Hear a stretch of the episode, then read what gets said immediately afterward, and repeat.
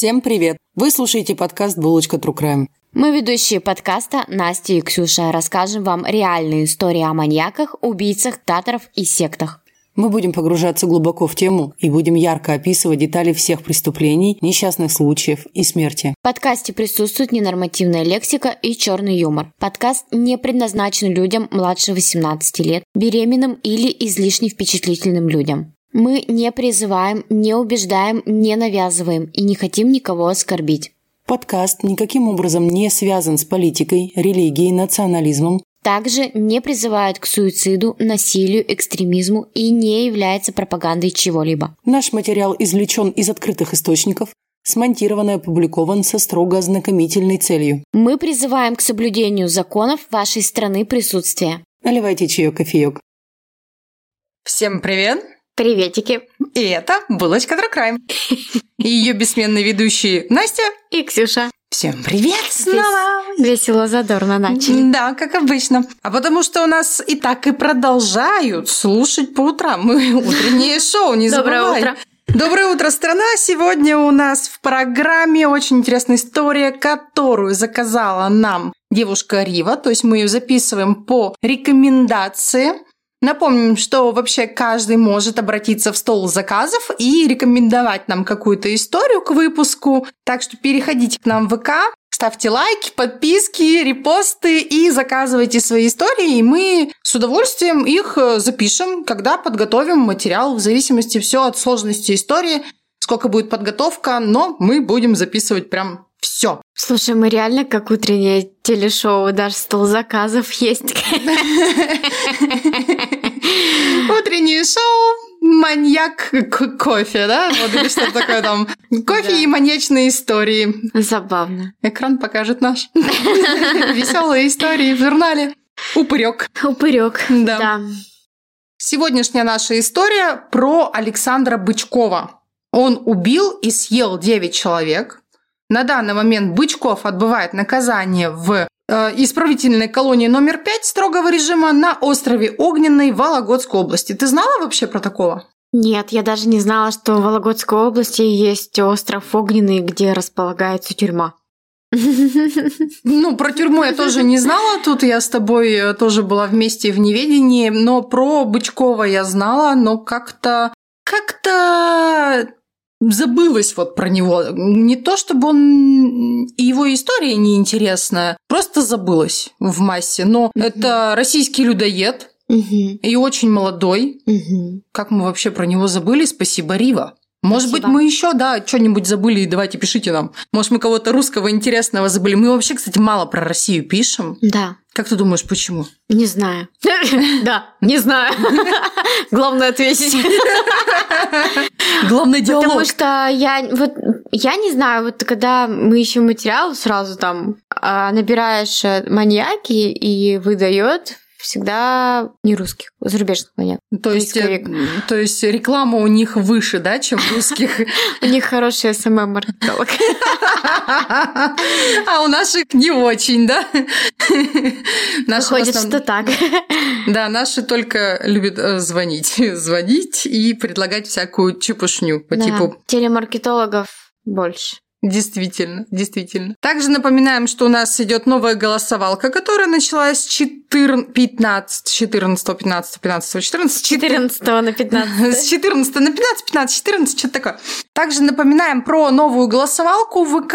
Мы снова голосуем про тот город, в который мы поедем. Наша игра в маньячные города. Голосование продлится три недели. Добро пожаловать в нашу группу в ВК. Ура! Ура!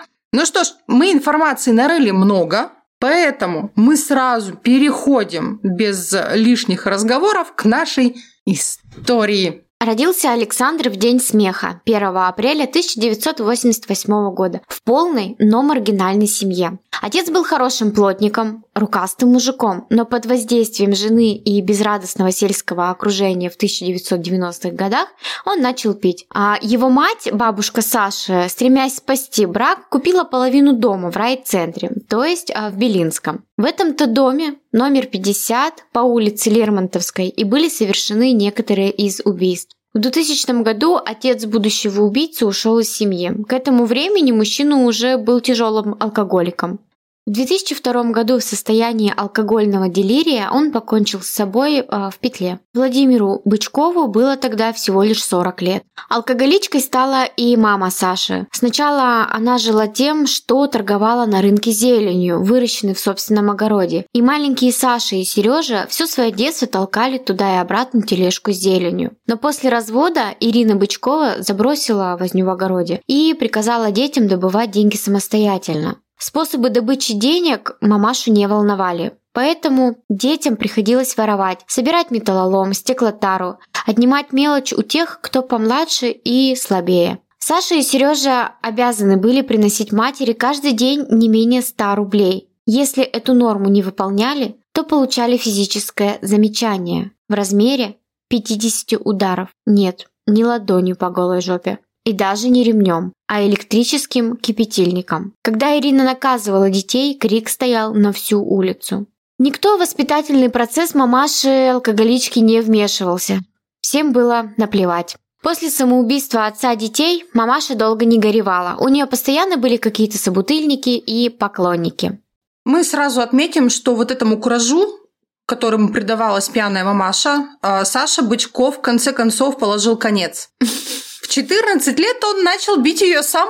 Да так, что та была вынуждена убегать и по несколько дней не показываться дома. Но избивал Саша не только мать, которая избивала его и его младшего брата, угу. но и своего собственного младшего брата Сережу. Причем бил он э, ногами даже после того, как э, мама или Сережа падали на землю, уже не могли там сопротивляться или просили о пощаде. Он их бил, бил, бил, бил, бил. И вот э, удержать его в насилии э, невозможно было. Он буквально рос э, таким э, волчонком злобным, отщепенцем.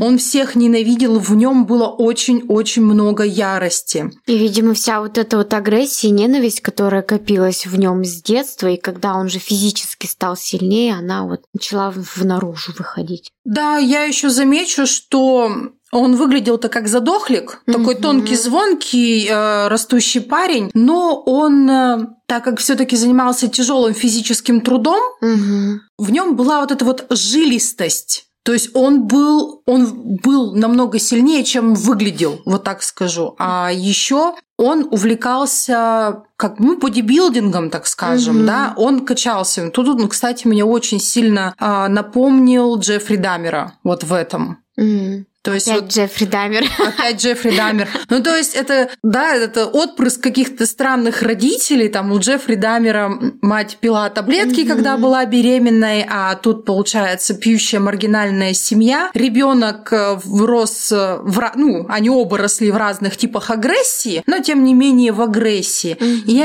они ушли вот а, в работу сначала над своим телом, чтобы как-то агрессию вот эту свою внутреннюю угу. боль и злость выплеснуть, они оба занимались э, качалкой. Качалка, железо и так далее. И оба были очень-очень сильные. В чё, и это им потом, в чем это помогло? Им это им помогло в дальнейшем очень быстро убивать людей как эффект неожиданности. Но они такие, как такие выглядят хорошие, такие деревенские, как ребята такие работники, крестьяне, ну, да, Только, вот которые вот, выглядят как задохлики. Ну да. Поэтому вот в этом обманка была. Угу. Типа ты смотришь какой-то чахлих доклик. Что он тебе сделает? Да, типа, на самом деле он подошел тебе башку открутил и, да. и все, и все. обманчиво. Да. И э, вообще у Саши Бычкова единственным человеком, которому он испытывал какие-то добрые чувства, была его бабушка, это мама его папы. Она проживала вместе с ним и, ну, получается, со своей невесткой, да-да-да, и с детьми вместе. Но она тяжело болела. И ее впоследствии забрала к себе ее дочь. Так что ко времени вообще на начала совершения убийств а, бабушки в Белинском-то не проживала. Mm. Да и вполне возможно, что не было бы убийств. Может быть, он рядом бы с ней и не стал бы. Ну, бабушка все равно, она же пыталась брак спасти, она там все равно, наверное, их любовью какой-то как-никак э, окутывала. Даже да. бабушки. Ну и опять же, нигде не сказано, чтобы она бухала. То да. есть она не была пьющей женщиной, она была просто доброй женщиной да. в его жизни, которой не стало. Как раз, когда Саше исполнилось 14 лет. Ее не стало в его жизни. Она не, стала, не ну, переехала. Мгм. С 14 лет он начал уже официально работать. В этом ему помогли органы социальной опеки. Одно из мест работы, которое ему вы- выдали, как это сказать, выдали, назначили, Куда его устроили? Куда его устроили, да, это был местный пищекомбинат, он туда был устроен грузчиком. И Саша-то работал наравне со взрослыми. Он э, тягал вот эти бидоны э, с какой-то там кислотой. Каждый бидон, он большой, как я так понимаю, что это что-то как из-под молока, то есть на 40 литров, но это как минимум около 50 килограмм, это все весело. И от такой ежедневной тренировки он набрал силу в мышцах. То есть мало того, что он сам занимался, но еще и пошел работать на физическую работу. И вот о чем я и говорила, что внешне он выглядел как задохлик, но за счет физи- физики, которой он занимался самостоятельно, и за счет работы грузчиком, он был невероятно сильным. А еще он был диким и с таким э, резким нравом. Он был резок на расправу, и он не словесно все решал, а сразу, Кулаками. да, ну как мама научила, собственно, Мгм. так и, и делал. Вообще Саша поменял достаточно много а, работ. Он работал и вахтером в здании районной администрации, и он был еще разнорабочим на автомойке. Он все время воровал. И в одиночку, и по сговору с ребятами с работы, но его ни разу не задерживали при этом. То есть это мы уже постфактум как бы знаем, когда Саша, так скажем, о своей жизни рассказывал, и те, кто рассказывал о его жизни и о его э, работах, так скажем, да. Да и друзья его, собственно, не сдавали, а, потому что кому надо, чтобы кто-то попал э, в этот в поле зрения правоохранительных органов, да. Мгм. И в поле зрения правоохранителей он вообще попал первый раз в ноябре 2009 года, когда исчез Владимир Березовский.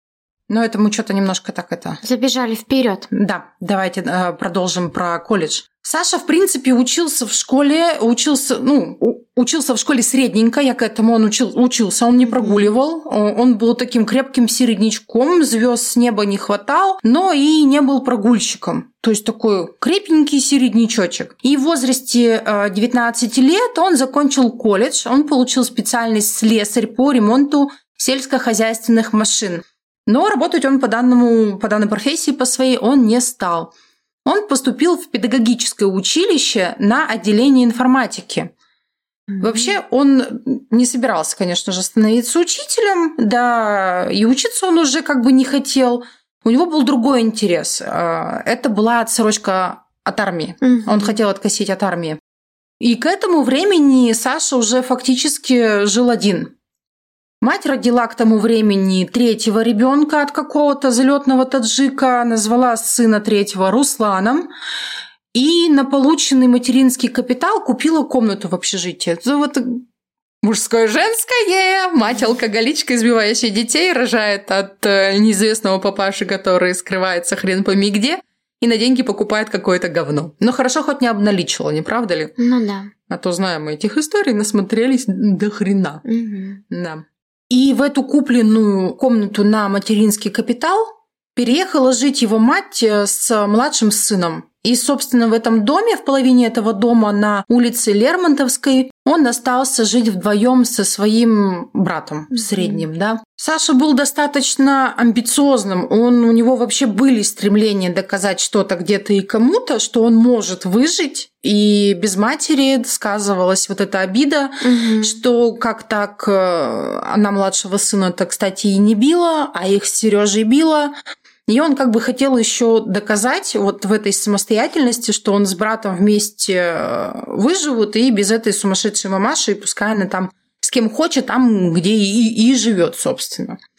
И вместе с младшим братом, Сергеем, напомним, да, они жили-то не очень хорошо. То есть денег, которые э, зарабатывались где-то как-то достойным некриминальным путем, им э, не хватало.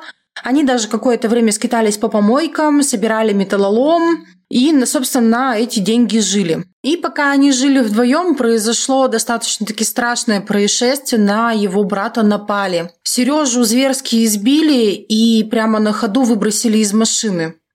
Были версии, что за воровство, потому что они продолжали воровать, в том числе и у соседей, а по другой за долги. То есть, возможно, они где-то кому-то как-то деньги в долг брали. Может быть, еду в магазине, знаешь, как в этих э, в деревенских магазинах угу. книжечку тогда записывают. Записывали, да. Угу. Да, парень, в общем, его избили, и он получил очень серьезную черепно-мозговую травму, что сделало его инвалидом. У него вторая группа инвалидности. И Саше даже пришлось взять академический отпуск, ну, чтобы за ним ухаживать. А матери даже не было интересно, что произошло с ее средним сыном. Она, в принципе, прекрасно себе проживала отдельно mm-hmm. и строила свою новую жизнь со своим новым ребенком, сказав, видимо, но эти уже взросленькие как-нибудь разберутся. Вот такой у нас человек получается. Родился в маргинальной семье, били, голод, холод, непонимание, а потом мать и бросила. Лично я не считаю, что 19 лет это какой-то взрослый человек, которого можно вот так вот оставить, типа, ебис ну, сам с да, этой жизнью. Ты же еще, мне кажется, 19 лет, все равно ты еще не до конца сформированная личность, и если тебя не готовили к взрослой жизни, то ну, тебе тяжело в этот мир, так сказать, приходить и начинать без помощи и советов э, родителей как бы самому там крутиться и вертеться и не набивать шишки. Учитывая, как его мать готовила, угу. да? Ну, никак. Пистюлями? Да. Ну, что он То есть он заведомо уже понимал, что мир жесток, угу. что люди э, жестокие, да, и все, у него уже сформировалась картина мира. Угу. Да, что люди либо жестокие, либо равнодушные. Угу. Да.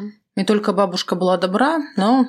Ну, и, и она, ну, как бы ушла. Да, Не она по ушла. своей воле, конечно, но все же. Да.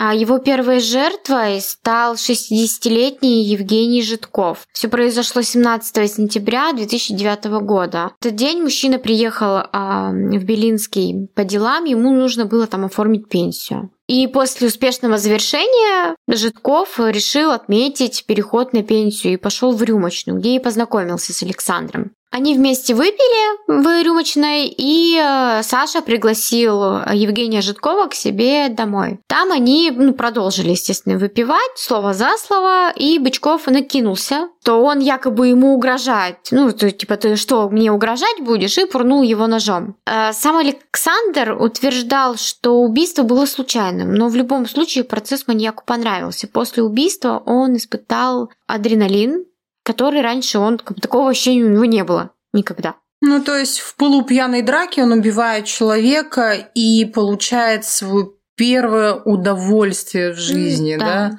И тадан! У нас родился маньяк. Да. А за орудием убийства он вернулся на следующий день. Через а, полтора месяца он решил проверить тело жертвы и обнаружил, что труп так и лежит в том же самом месте. Ну, куда он да, его он выбросил? выбросил, да. Мгм. А, тогда маньяк отделил у убитого голову и выбросил его в другое место. А в дневнике отметил, то есть у него был дневник. У меня появился кураж, ведь я убил человека, и я смог это сделать. Ну, прям, знаете, как это? Преступление и наказание. Смогу, не смогу. Типа, тварь я дрожащая или Да. право имею. Да. Ага. Блин, интересно. Кстати, примечательно, что он вел дневник. Маньяки любят вести дневник. да. Вот интересно, он в детстве ссался. Я нигде не увидела. Ну, чтоб триада Макдональда была. А, Но он прям такой, знаешь, это красавчик, подходит под это все. Мгм. А, впрочем, после первого убийства таких вопросов Бычков себе уже не задавал. Теперь он твердо был уверен, что имеет полное право убивать. Ну, не мудрено. Следующей жертвой маньяка стал сожитель а, его матери Владимир э, Березовский. А Владимир вообще, он, он любил выпить. Ну, они вместе пили, да? И он часто избивал Ирину. У них были пьяные разборки очень, ну, всегда. Он избивал Ирину и ее детей. Ну, поэтому Саша как бы решил с ним расправиться. Хотя, ну, вот удивительно, да, что он в защиту мамы пошел. Ну, вообще, что она, ну, вроде Думаешь, в защиту мамы пошел? Ну, конечно, а как? А Ему мне же кажется- надоело видеть эти пьяные разборки. Да, мне кажется, что ему просто, типа, я хочу спокойной жизни, и поэтому он его убил. М. Мне не кажется, что он любил свою мать и как-то вообще стремился ей помогать, если честно. И Саша вызвался проводить его домой, и по дороге он его зарезал. Причем э, лезвие, оно соскочило, и Саша порез... Э, он поранил, он поранил себе палец. Ранение, получается, было между большим и указательным пальцем. Ну, как раз вот как нож лежит да. в руке, то есть нож соскольз... соскользнул, и порез такой ушел в ладонь. Да, и порез оказался очень глубоким, очень сильным, и Саша обратился в больницу. Ну, мать, естественно, после пропажи своего сожителя, она заявила в полицию, что куда-то пропал. И Сашу вызвали на допрос, потому что их видели тогда вместе, тем более мать-то знала, что он ушел его провожать. И вот тогда первый раз он вообще оказался в отделении полиции. И он оправдался, что он довел его до дома, и ничего такого не было. Полиция, естественно, увидела вот этот порез, а полиция не дураки, они понимают, откуда такие порезы, что они просто так не появляются, что это явно от э, чего-то острого. И в определенном, так скажем, режиме должен быть, э, должна быть рука с чем-то этим острым, чтобы такой порез э, получить. И Саша тогда сказал, что вообще это он просто упал на осколок во время прогулки в парке. И мне кажется, это халатность местных ментов, что они ему поверили, и что они не взяли его вообще э, на проверку. Они, даже, они просто ему поверили и даже не стали проверять. Потому что последние, с кем видели отчима, сожителя, да, его матери, я не знаю, просто можно ли назвать его отчим, просто сожителя матери видели с ним живым. Mm-hmm. Это на самом деле очень странно. Останки Владимира Березовского нашли несколько месяцев спустя. Найден был э, только череп, и было видно, что специально расчленяли, то есть э, тело-то расчленено было. Mm-hmm. Также в мае 2010 года пропало еще двое мужчин. Лев Андреев и Алексей Кутузов. Льву было 47 лет, Алексею было 37 лет. И еще пропал затем а, Евгений Марширов. Ему было 54 года. Тела мужчин были найдены спустя несколько месяцев, практически в центре города, за э, городской баней. Ну, в каждом городе есть своя городская баня. Я, кстати, живу рядом с городской баней. Правда, она не работающая. У нас здесь благо парковка, так что трупов тут сложно найти. Спасибо. Эти мужчины были расчленены. Экспертиза показала, что расчленение было произведено обычным ножом, и это было сделано очень грубо. И тот, кто это делал, не обладал необходимыми навыками. То есть он не был связан э, ни с какой профессией, где можно было бы правильно, так скажем, разделать угу. этого человека. Ну, там повар, мясник. Хирург ну, какой-нибудь. Угу.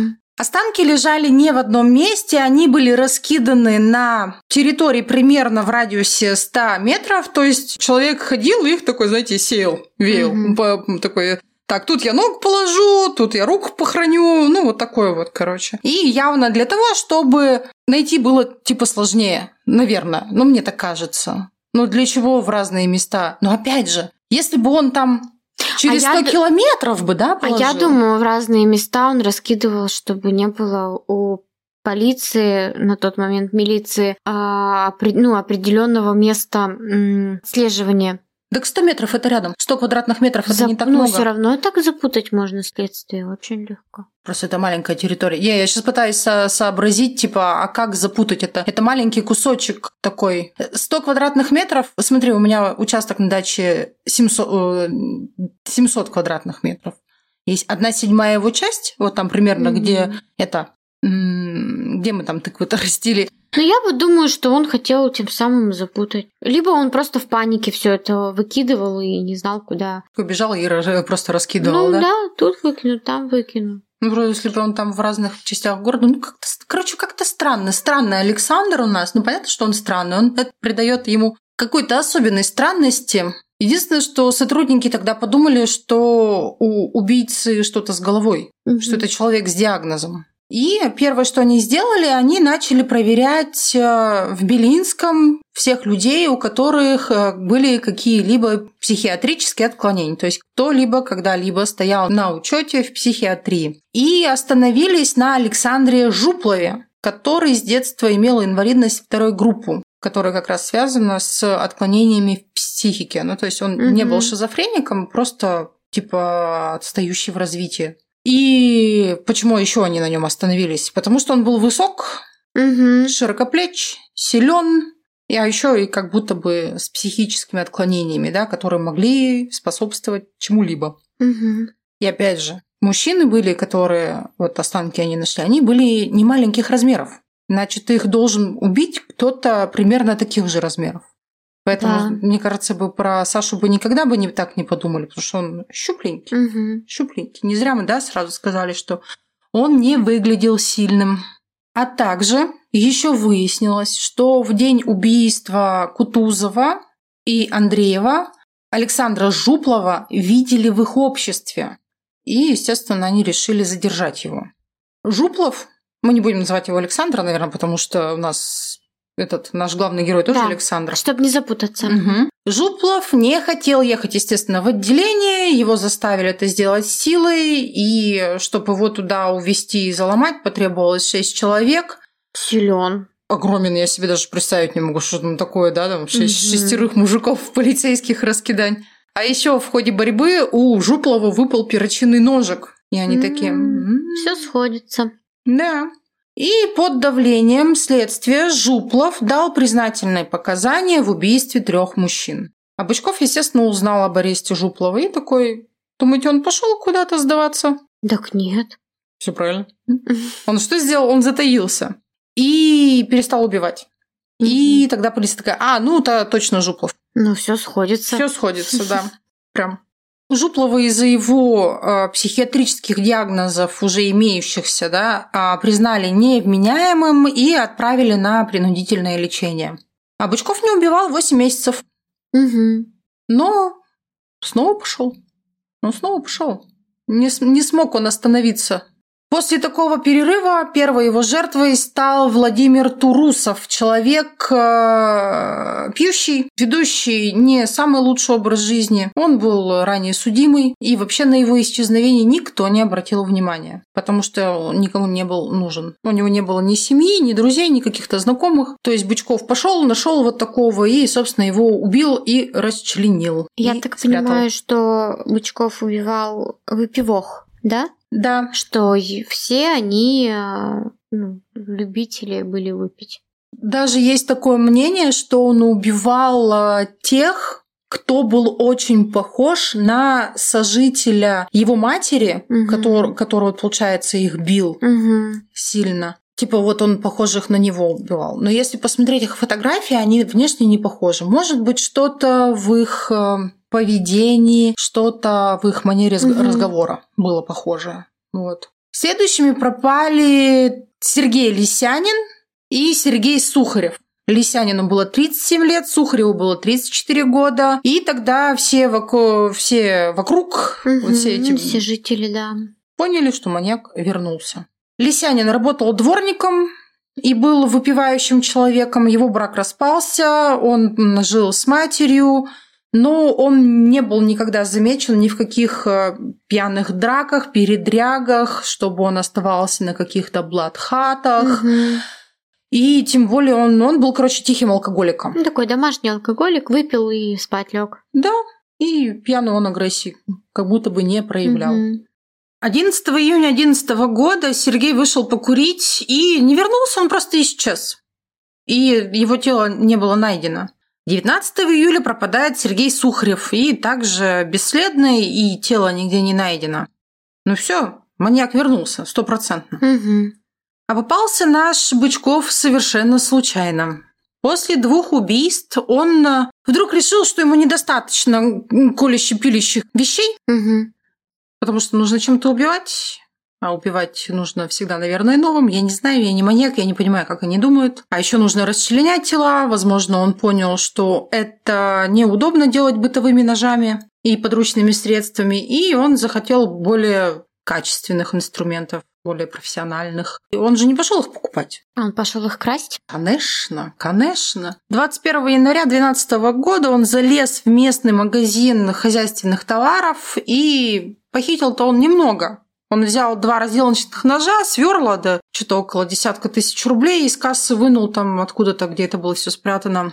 И вот как раз этот интерес к тем сворованным вещам, а не деньгам, Мгм. привлекло внимание полиции. Или милиции? Что было в 12 Милиция году? была. Милиция была. Значит, милиции. И также вот из всего этого преступления было достаточно-таки понятно, что тот, кто проник в этот магазин, человек не крупный, Мгм. невысокого роста и худощавого телосложения. То есть там пол стены не вынесли, возможно, он там в форточку залез или, может быть, небольшое окошечко вынул, ну что-то такое. Все сходится.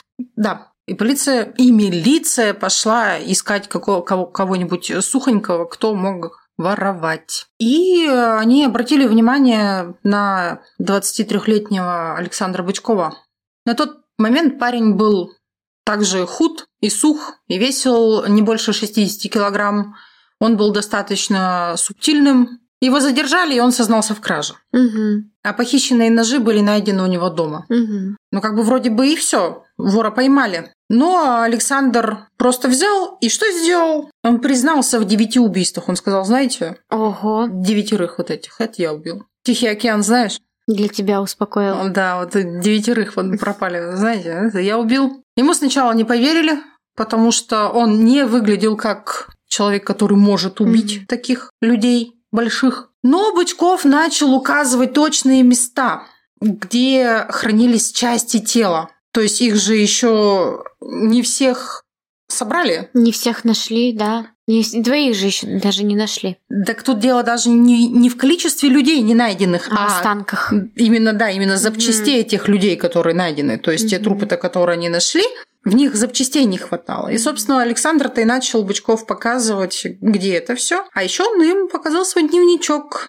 Мгм. И тетрадочку они нашли. И содержимое шокировало всех. Ну, когда обыскивали дом, не нашли ничего прям такого необычного. И если бы Бычков сам не признался, то он бы просто отсидел за мелкую кражу, и вполне вероятно, что вернулся бы к убийствам, когда вышел бы на волю. А Бычков признался, как сказала Ксюша, буквально через пару-тройку дней после задержания. Вот вопрос, почему?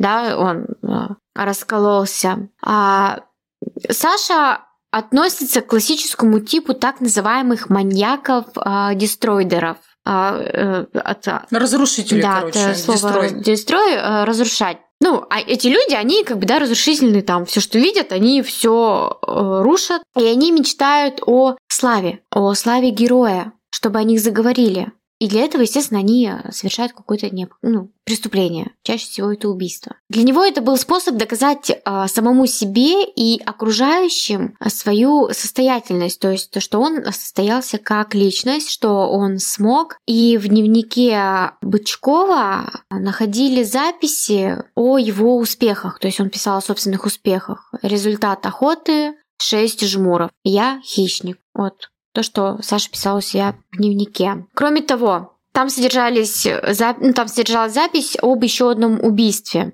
Это житель Белинского Аркадий Аракелян. А это пожилой мужчина, и он стал подозревать Бычкова, но почему-то решил пойти э, со своими подозрениями, да, не в полицию, а к самому Саше. Вот нахрена? Ну вот Что он ожидал? вопрос.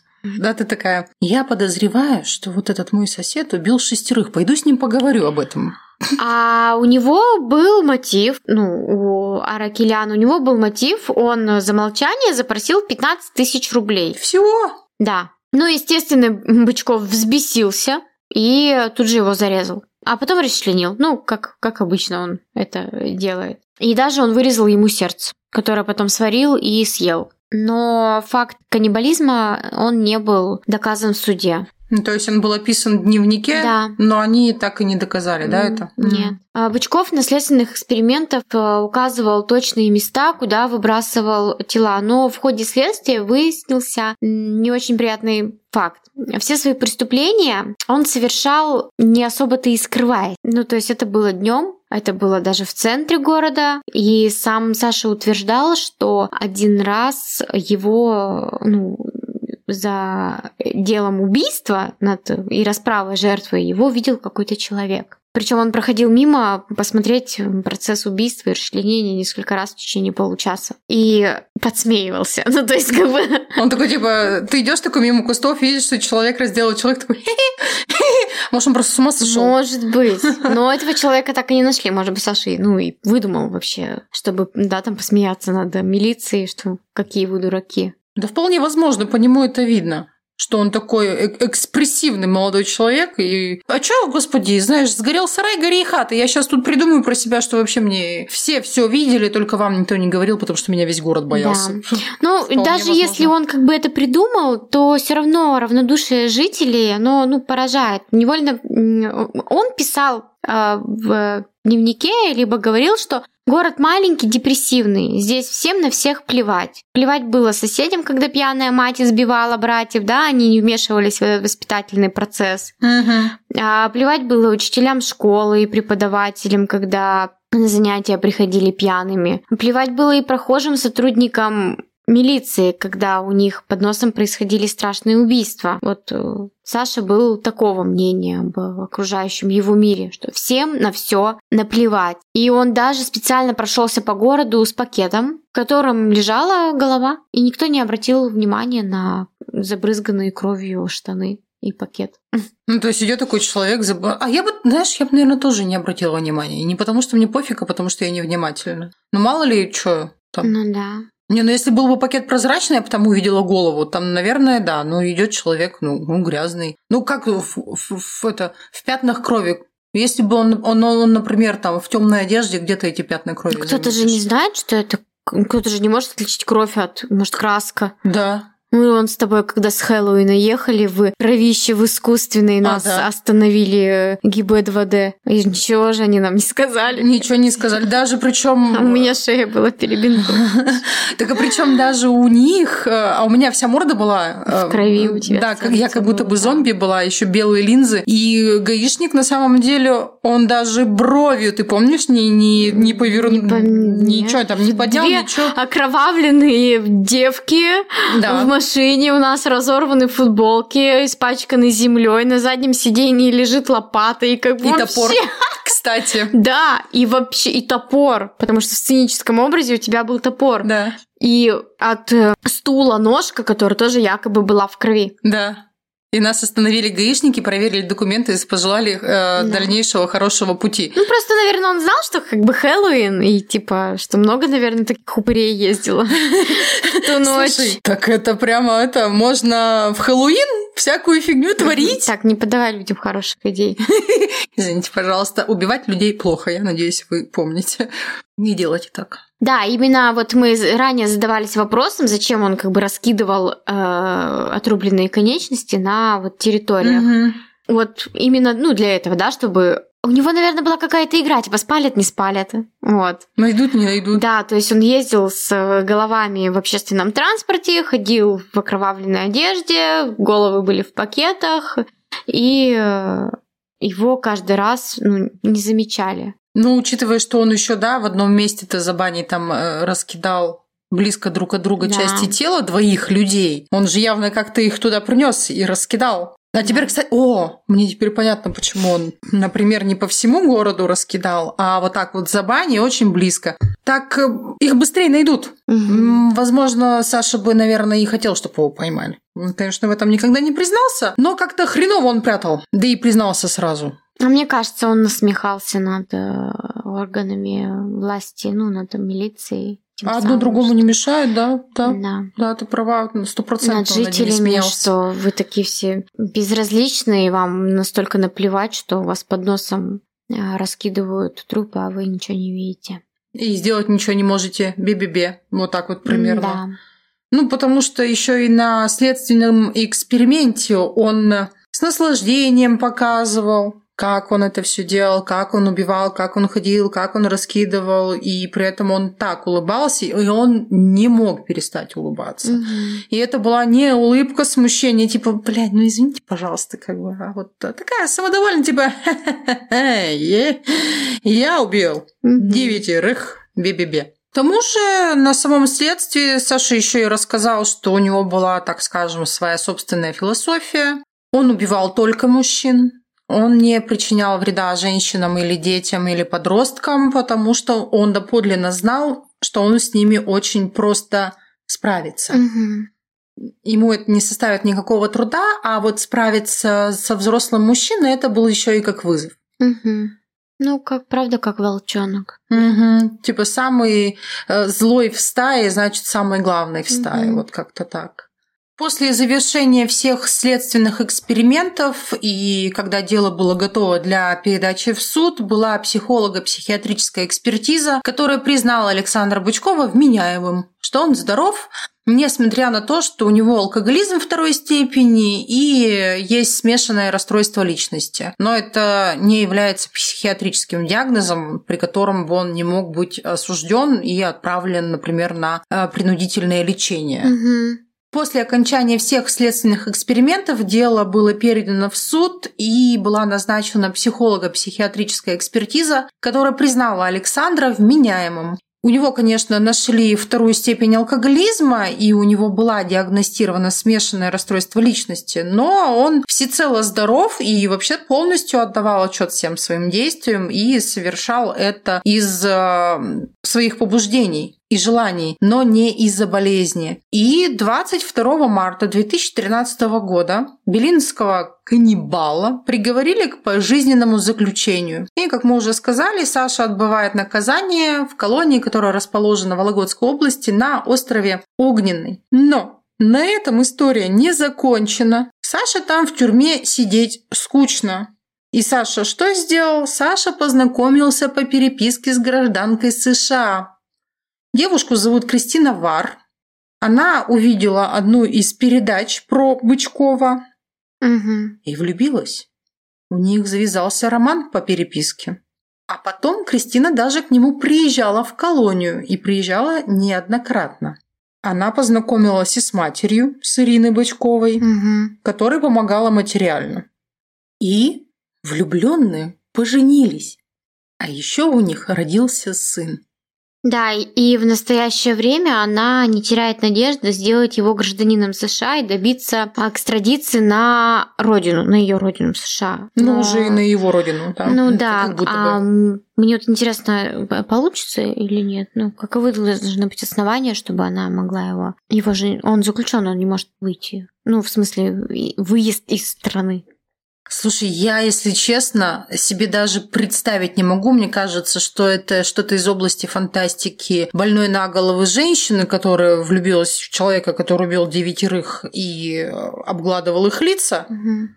Это просто ее больные фантазии. Мгм. Чтобы признали тебя гражданином какой-то другой страны, ты должен как бы пожить в этой стране и поработать, и поучиться. И там вообще в каждой стране свои условия, но они везде примерно одинаковые. Мгм. Так что это не больше, чем плод фантазий. Но этот плод фантазии показался интересным кому? Киноделом. И в 2020 году компания «Премьер» выпустила документальный фильм, который называется «Пожиратель сердец. Дело пензенского маньяка», в котором они рассказывали, как вообще завязались отношения Александра Бычкова и Кристины Вар, и как она к нему ездила на Вологодский пятак, это так вот тюрьму называют, и как они заключили брак, кстати, только во время э, их второго, точнее, как не- неправильно я выразилась, уже на втором свидании они заключили брак. И, собственно, после чего она э, родила Мгм. и показывали ребенка, что он очень похож на отца. Вот такая история. На данный момент ему 34 года, и сидеть ему всю жизнь. Также еще про него сняли вот э, два документальных фильма. Один называется «Дневник людоеда» из цикла «Честный детектив». Второй фильм документальный – это из «Криминальной России. Развязка», называется «Багровая охота». Мгм. Да, интересный кейс. Спасибо Риве. Да. Мы даже про него и забыли, про Забыли. Александра.